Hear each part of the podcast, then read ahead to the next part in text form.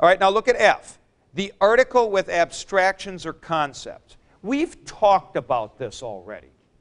Namely, that Greek tends to say the, uh, uh, the truth, the justice, the love, the hope, and we tend not to use articles with abstractions.